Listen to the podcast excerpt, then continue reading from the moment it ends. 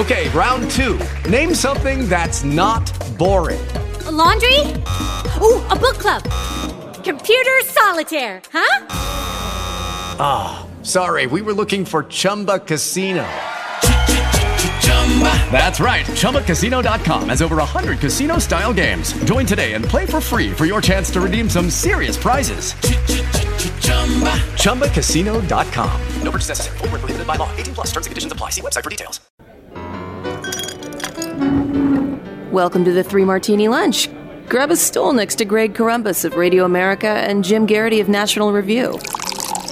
Three Martinis coming up. Very glad you're with us for the Memorial Day edition of the Three Martini Lunch.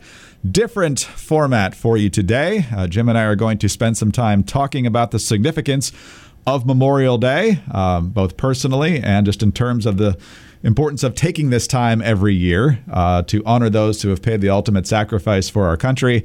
And then a little bit later in our conversation, we figure after 11 and a half years, it's probably time to tell you a little bit about us. So it's a little bit of a get to know uh, Jim and Greg edition of the Three Martini Lunch. So I'm hopefully uh, you all feel like you know us already. You know our favorite professional football teams and the things that kind of set us off uh, on politics and so forth. But uh, how did we get here, and uh, and uh, what uh, what drives us politically and, and with the podcast? So uh, all of that coming up in, in just a moment. But of course, today is. Memorial Day, first recognized in 1868 as Decoration Day. And usually on Memorial Day and sometimes on Veterans Day, you'll hear the distinction that uh, you know Veterans Day is for all who have served, and certainly those who are no longer active duty and are still with us. Memorial Day is specifically for those who lost their lives uh, in service to our country, and it's uh, that which we honor today, as well as the families of those uh, who have lost. And uh, Jim, you know, you and I. Uh, grew up in the, the shadow of Vietnam. I think we were teenagers with the Gulf War, and then obviously the last 20 years, um, up until very recently, were dominated by the wars in Iraq and Afghanistan. So while you and I are not veterans, uh, we did not serve. We have certainly uh, seen the cost of war, um, both in terms of people we know and in terms of the cost uh, to our nation in, in, in lives. And so, what comes to mind for you on this day? Greg, my great uncle passed. Uh, I should say passed away. I should say he was killed in at Iwo Jima during World War II. Um, it's kind of interesting, which this is a part of our family history that you know gets mentioned every now and then. Uh, my understanding is it was a vehicle accident. It was not necessarily uh, taking a hill or under fire or, or anything necessarily dramatic like that. But in wartime, particularly in World War II, death could come at you from any one of a whole bunch of unexpected directions. And I don't know if it was necessarily because of a landmine or unexploded ordnance or or something like that, or just the dangers of driving in a war zone or something like that. But uh, he did not come home, and uh, Dad talks about it every now and then. Dad served in the U.S. Navy. Um, Greg, I don't know about you. I feel like almost every year, to the extent people still pay attention to editorial cartoons and newspapers, there's some sort of cartoon that'll somebody will run that'll show people with you know backyard barbecues or going to the movies or something like that, and say, you know, Happy Memorial Day or something, and then there's some sort of, you know, someone visiting a graveyard, um, and and kind of say, you know, there's an implication that you're shallow or there's something wrong with you if you go out and enjoy Memorial Day weekend. I hope you go out and enjoy Memorial Day weekend. I just think it's probably good to also take a moment to at least pause, reflect. If you if you feel like saying a prayer, say a prayer. Think about the people who guaranteed we live the way we live in freedom.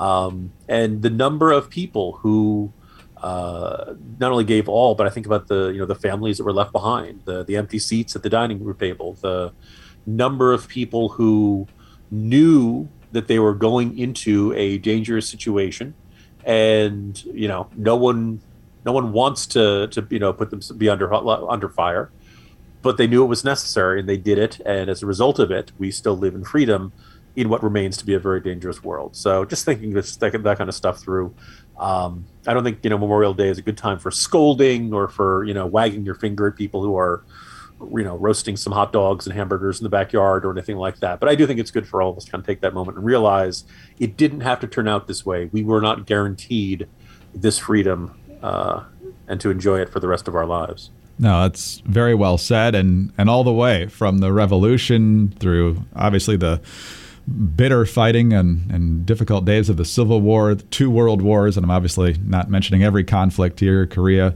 uh, Vietnam, onto the wars of the present day. But um, one of the things that I get to do here, and, and I've mentioned this a few different times uh, on this podcast, is that I host another podcast called uh, Veterans Chronicles. I have the great fortune to speak with folks uh, from all different uh, conflicts in relatively recent history. I got even one World War One vet in before uh, they all left us, and um, now we're trying to gather as many uh, World War II oral histories as we can in the time we have remaining with them. And so, hearing their stories and, and hearing their humility, their sacrifice, and how they almost to a man always say the real heroes are the ones who did not come home. Um, gives you excellent perspective today. So, um, thank you for those who have served and to those families who have lost folks in, in service to this country. Uh, we honor you today as well.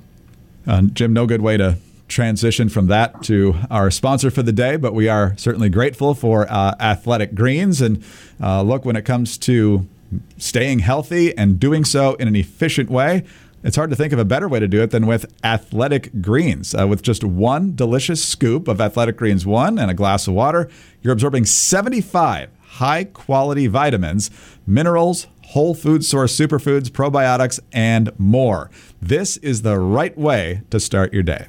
They sent us AG1, Athletic Greens, and it was like, okay, you know, let's see. First of all, you look at the package, and it it lists 75 high quality vitamins. Whatever you need, it's in there. As I've mentioned in the past, it's green. And you might be thinking, oh my God, is this going to taste like kale? Is this some sort of surreptitious effort to get vegetables in me or something? No, actually, actually kind of nice. So I, I pour it in, you pour the powder in, you add one glass of water. You don't need to drink gallons and gallons of this stuff.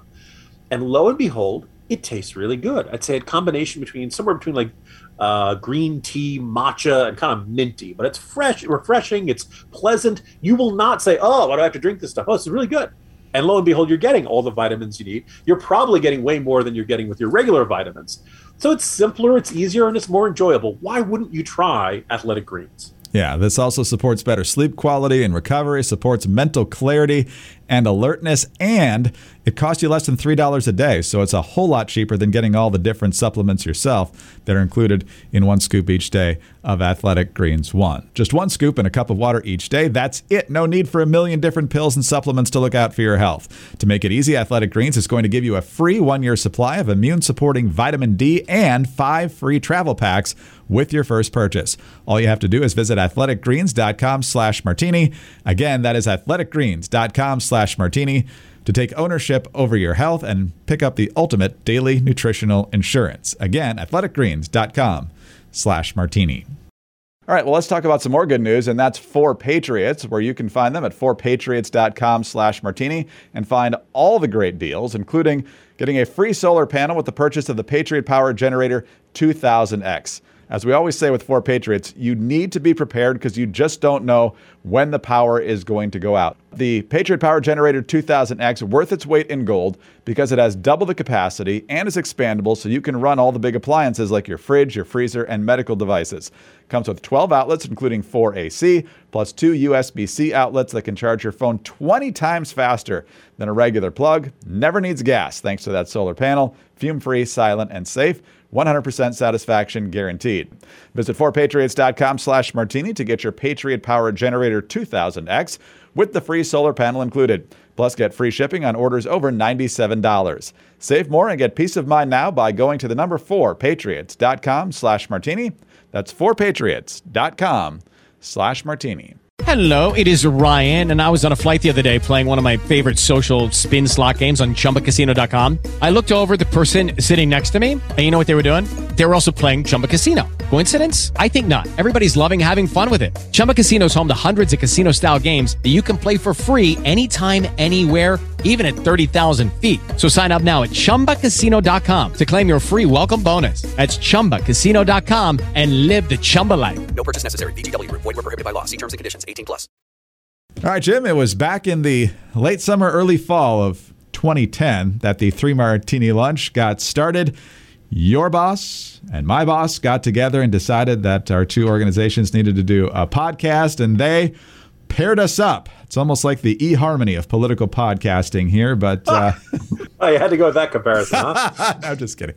Uh, but uh, but they made a good match, and so I, I still remember on the conference call, uh, sitting in my boss's office, and and and, and the bosses were like, "Okay, so it's going to be a podcast, and I'm thinking maybe three topics." And it's going to post around midday. What should we call this thing? And without missing a beat, Geraghty over here says, Three Martini Lunch. And that is how it all launched. It was October of uh, 2010. You know, every year we usually uh, play at least the Disney CTU and sometimes some other uh, clips uh, of our greatest hits. But uh, Jim, uh, closing in now on on 12 years, my favorite part of the day. But I feel like as much as folks love what we have to say about different things and are and are kind of getting used to our different quirks on different issues and so forth. Maybe they don't know the whole background story on how we got to be co-hosts of a conservative podcast or how we even got to be conservatives at all. Yeah, someone had mentioned this to me in, in context of the Morning Jolt newsletter.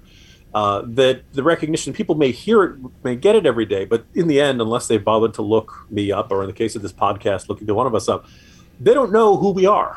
they don't know where we don't. There's a whole backstory. We were a whole uh, life's events that brought us before uh, 2010, which now feels like ancient history. And let's face it, a lot of things have happened since then.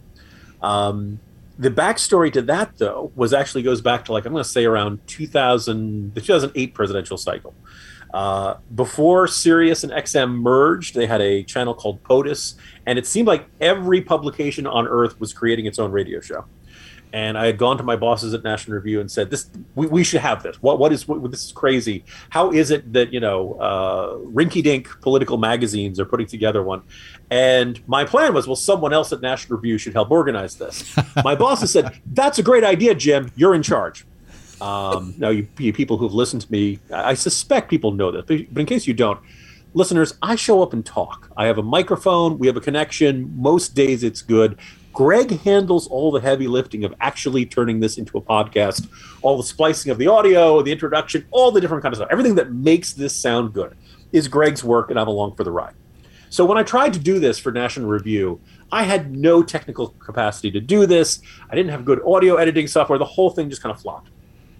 But apparently, at some point when Radio America reached out to National Review, I think that's the way it happened. I could be wrong uh, somebody at National Review said, "Aha! You know what? Jim was talking about doing something like this. Let's have Jim talk to them." And I think I may have mentioned it in one or two of our anniversary editions.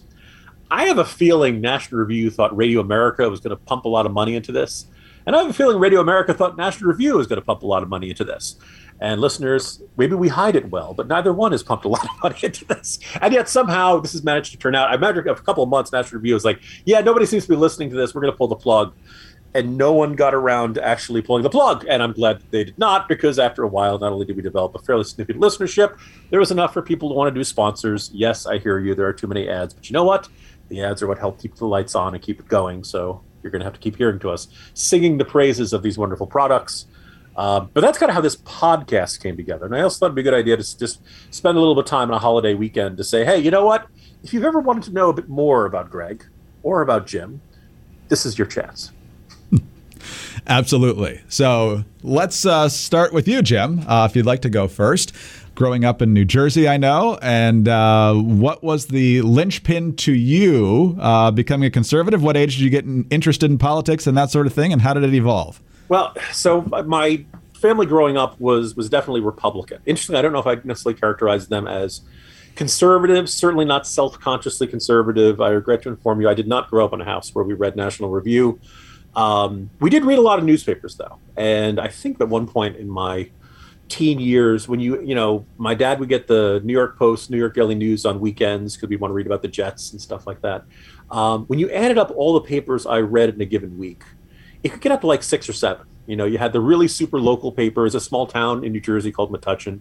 Um, if you're looking for geographic perspective, it is just south of The Sopranos and just north of the Kevin Smith movies. Uh, a couple of wrong turns in life, I could have ended up being one of the characters in Mallrats, shall we say? And uh, but so it was definitely a news conscious uh, environment I was growing up in. I was uh, always one of the the people who was really interested in current events. You mentioned the Persian Gulf War and things like that. And maybe if you're looking for some sort of like Jim Geraghty origin story, senior year of high school, Uh, the former Senator Bill Bradley, a Democrat of New Jersey, used to run this event in which one child from each high school uh, would come for this kind of all day seminar uh, that they would do. And you get excused out of school. And apparently, at uh, my high school in Metuchen, New Jersey, there wasn't even any competition. My understanding is the invitation came, and the you know, the social studies department was like, the only senior who'd be interested in doing this is Jim Geraghty. Actually, at that point, I was known as James. So uh, we, you know, it was over at some other high school, a couple towns over, and it's worth noting that even though I said my family grew up in a kind of a Republican environment, we always kind of liked Bill Bradley. Uh, Dad talked about how he used to do uh, reading, teaching, you know, being a reading tutor in Harlem back when he was playing for the New York Knicks and stuff. And so, Bill Bradley may have been the favorite Democrat of the Geraghty household.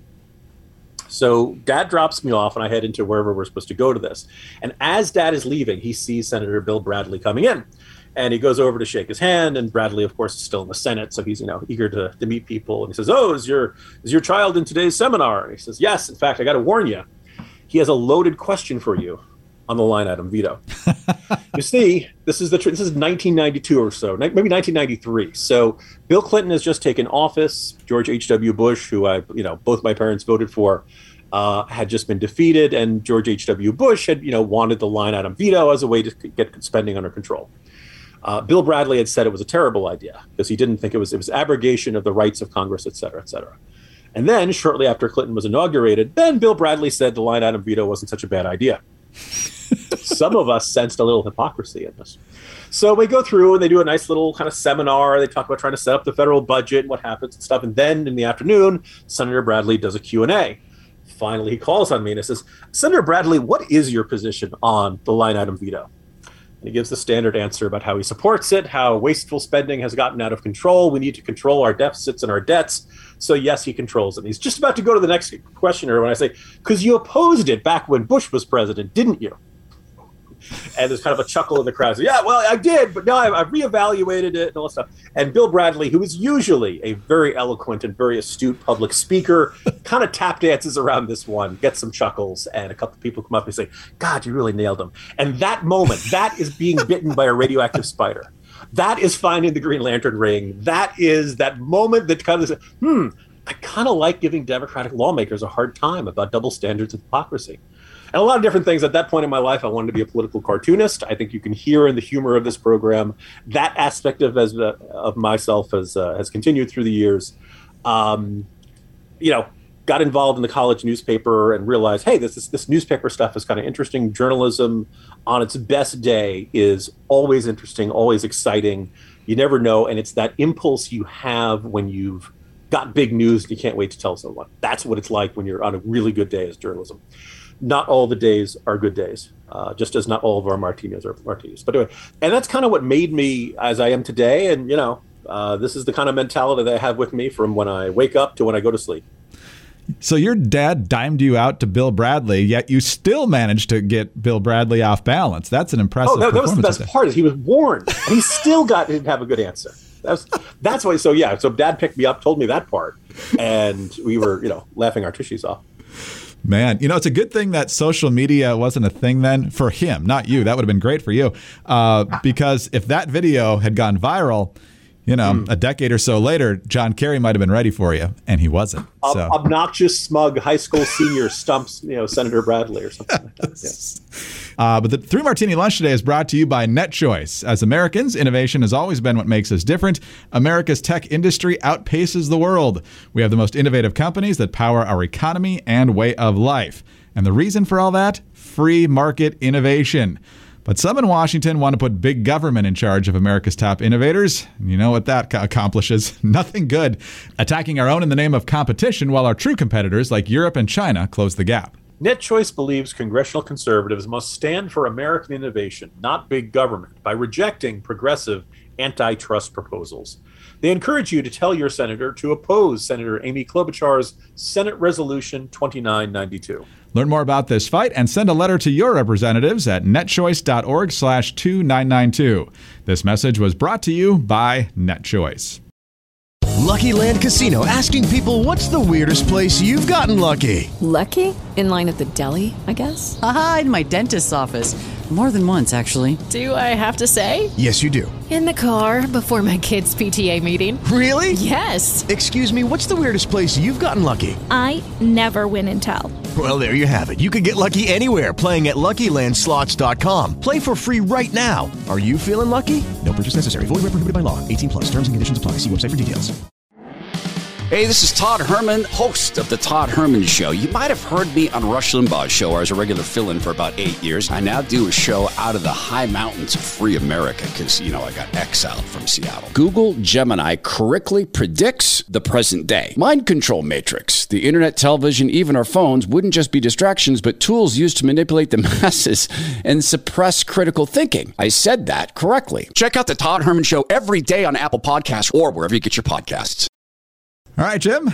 Wow, that was uh, quite the story. It's good to know that uh, background and uh, from New Jersey uh, to Washington, and you've been here for a couple of decades now. So it's, uh, I think, helpful for folks to, to to hear that backstory and to know that you've been schooling Democrats now for close to three decades. Yeah, yeah, you know, yet strangely, Democrats never seem to learn. But in light of all that, I really have been itching for the better part of 12 years now. I, I know a bit about you, Greg. I know you, you grew up in Michigan. Mm-hmm. Um, I know your dad was active in politics, and I imagine that was one of the seeds that was kind of planted in you. But I want to know what was the radioactive spider bite that brought you on this path to co hosting this podcast today? uh, there's several different factors. Yeah, I was. Um, uh, born into a family that, first of all, watched the news all the time. So I was watching Walter Cronkite uh, by the time I was four or five years old, probably, if not sooner than that.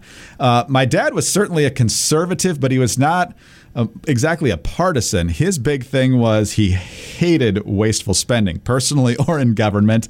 Uh, he also loathed incompetence and he was really good because uh, of running his own business and other things of smelling a con a million miles away. So he didn't have a lot of tolerance for politicians. My mom had grown up a huge fan of uh, JFK, and she was, uh, I think, still voting uh, for the Dems around the time I was born. By the time I was consciously following a presidential election, which would have been 1980, Reagan, Carter, and let's not forget John Anderson, although it's pretty easy to. Uh, she had been convinced uh, that uh, Jimmy Carter was not worthy of another vote, so uh, she uh, flipped to Reagan, and I'm pretty sure she hasn't uh, ever changed course on that. My brother, my oldest brother, was also very much into politics, and he was a, a heavy influence on me. Perhaps this the most significant moment for me, Jim, was the 1980 Weekly Reader vote. Uh, you mm. know where you would uh, vote that, and so even though I've been watching the news, I guess I hadn't been paying attention much. So I got my ballot, which was you know probably in September or October because it takes a little time to tabulate those things back then. You got to actually mail them in, and the only one I'd heard of was Carter. So I voted for him, and so at the dinner table that night. Uh, I just mentioned, oh, we had our presidential vote today in kindergarten, Weekly Reader. And my brother looks at me and says, uh, Who'd you vote for? Said, well, the only one I recognized was Carter. And so I voted for Carter. Jim, there was no record or needle uh, in the room at that moment, but uh, I don't remember if he dropped his fork on the plate and it made a lot of noise. But it was made abundantly clear to me that that was the incorrect choice in the non-binding weekly reader poll. So uh, I was waiting for the, and then my dad threw me out that I had to survive on the streets. no, but uh, but I was I was told in no uncertain terms, mainly by my brother, that that was the incorrect choice. And so our teacher took us to the part in the school where the polling was going to take place for the presidential election the very next day. And then she said, "Okay, so if you're for Carter, stand over there. If you're for Anderson, stand over there. If you're for Reagan, stand over there." Jim, I don't think I've ever moved faster in my life to go stand in the Reagan corner. So, uh, and uh, for the most part, I have uh, never, never switched back. Uh, I remember voting with my mom a number of times. She obviously had to sign in, but uh, I was uh, helping her pull the lever, shall we say? then, as you they mentioned, very laid back about that. They used to be say, "Hey, you know, yeah, bring your kid in there." Now, as I understand it, they're much stricter about bringing kids into the little voting booth. Oh, that's unfortunate. Yeah, there was a point where my mom's like, "Slow down. I want to make sure we actually do every race."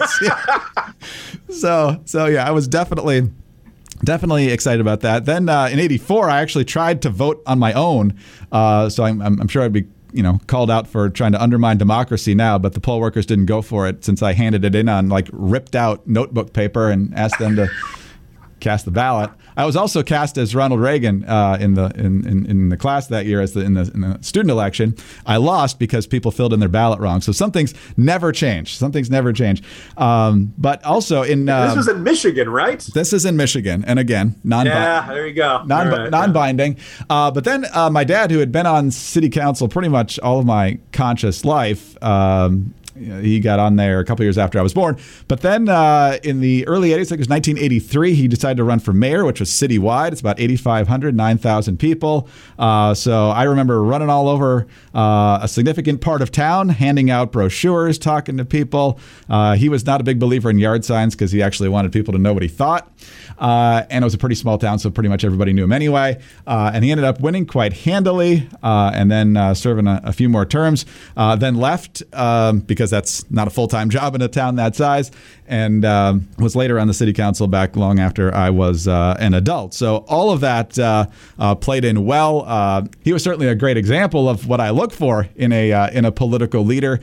When he finally retired for the last time from city government about a decade ago, he was interviewed on the local news, and this is how he he crystallized it, how he approached politics. You just try to use common sense and hope that there's integrity in the people you're dealing with. which in his case was largely true in Washington, and it's not necessarily the case. Uh, so then, um, my brother, my oldest brother, when he was getting ready to uh, look for colleges, we started getting Imprimis, which uh, a lot of conservatives will know as the speech digest of Hillsdale College. And so uh, we started getting that. We got uh, connected to Hillsdale. I went to Hillsdale for four years, got internships in Washington. And then after I graduated, came out to work for Radio America, uh, served as news director for many years, still do hooked up with you in 2010 to do the three martini lunch. So uh, it's a lot of water under the bridge, but that's where we are. Well, first of all, I, in past episodes, you've spoken with great fondness about your uh, father, God rest his soul, and Greg. I think it. I think he's probably smiling down upon you on the way that I think you not only you know do a phenomenal job on this podcast, but let's face it, a, a lot of conservatives, but the more outspoken they get, the more they can tend to perhaps inadvertently antagonize people, or perhaps even deliberately antagonize people. You know, there's a reason the conservative movement has always had something of a more challenging sales job. And I just want to say, I think the way you, uh, you know, articulate your case, stand your values, live your values. Um, if everybody did what you did, Greg, we'd be in much uh, much easier situation. Well, me, I admit it. I'm an acquired taste. Well, thank you. That's very kind of you to say about me, and I would say the same about you. Jim is a man of high integrity. Uh, you can tell when he's extraordinarily passionate about an issue, uh, and, uh, and and the humor, of course, uh, is is what provides a, a perfect balance. Uh, I know this is true of both of us. We're, we're blessed with wonderful families. Uh, I've been married to Mrs. Corombos for nearly 13 years, uh, blessed with two uh, lovely elementary age daughters. We met at church. Uh, our Christian faith is the absolute centerpiece of, of our lives. And so uh, that informs uh, the rest of our lives, of course. And so uh, I know you are extraordinarily blessed in, in that department as well. Yeah, and if you've ever heard, noticed that we refer to them as Mrs. Corombos and Mrs. Geraghty, and neither one of us has mentioned our children's names, it's because there are a lot of psychos out there. So we'd love to share more information with you listeners, but you never know which one of you nut jobs out there is listening and has a van that says free candy on the side and is going to drive around Northern Virginia hoping to find a little Geraghty or a little Corombos. Although I got to warn you, uh, the little Geraghtys are actually not so little anymore. One of them's a black belt, the other one's playing flag football, and he put a kid in the hospital. Okay, not really, but you did run into it. But either way, so we'd love to share more of our lives, but we think this gives you a good taste and now you a little bit more about the two guys who hopefully bring some news, bring some analysis, and hopefully also bring some important laughs and a lot of complaining about the Jets and the Bears to your daily weekday. Yeah, that'll be coming in a couple months. Don't worry. J- Jim?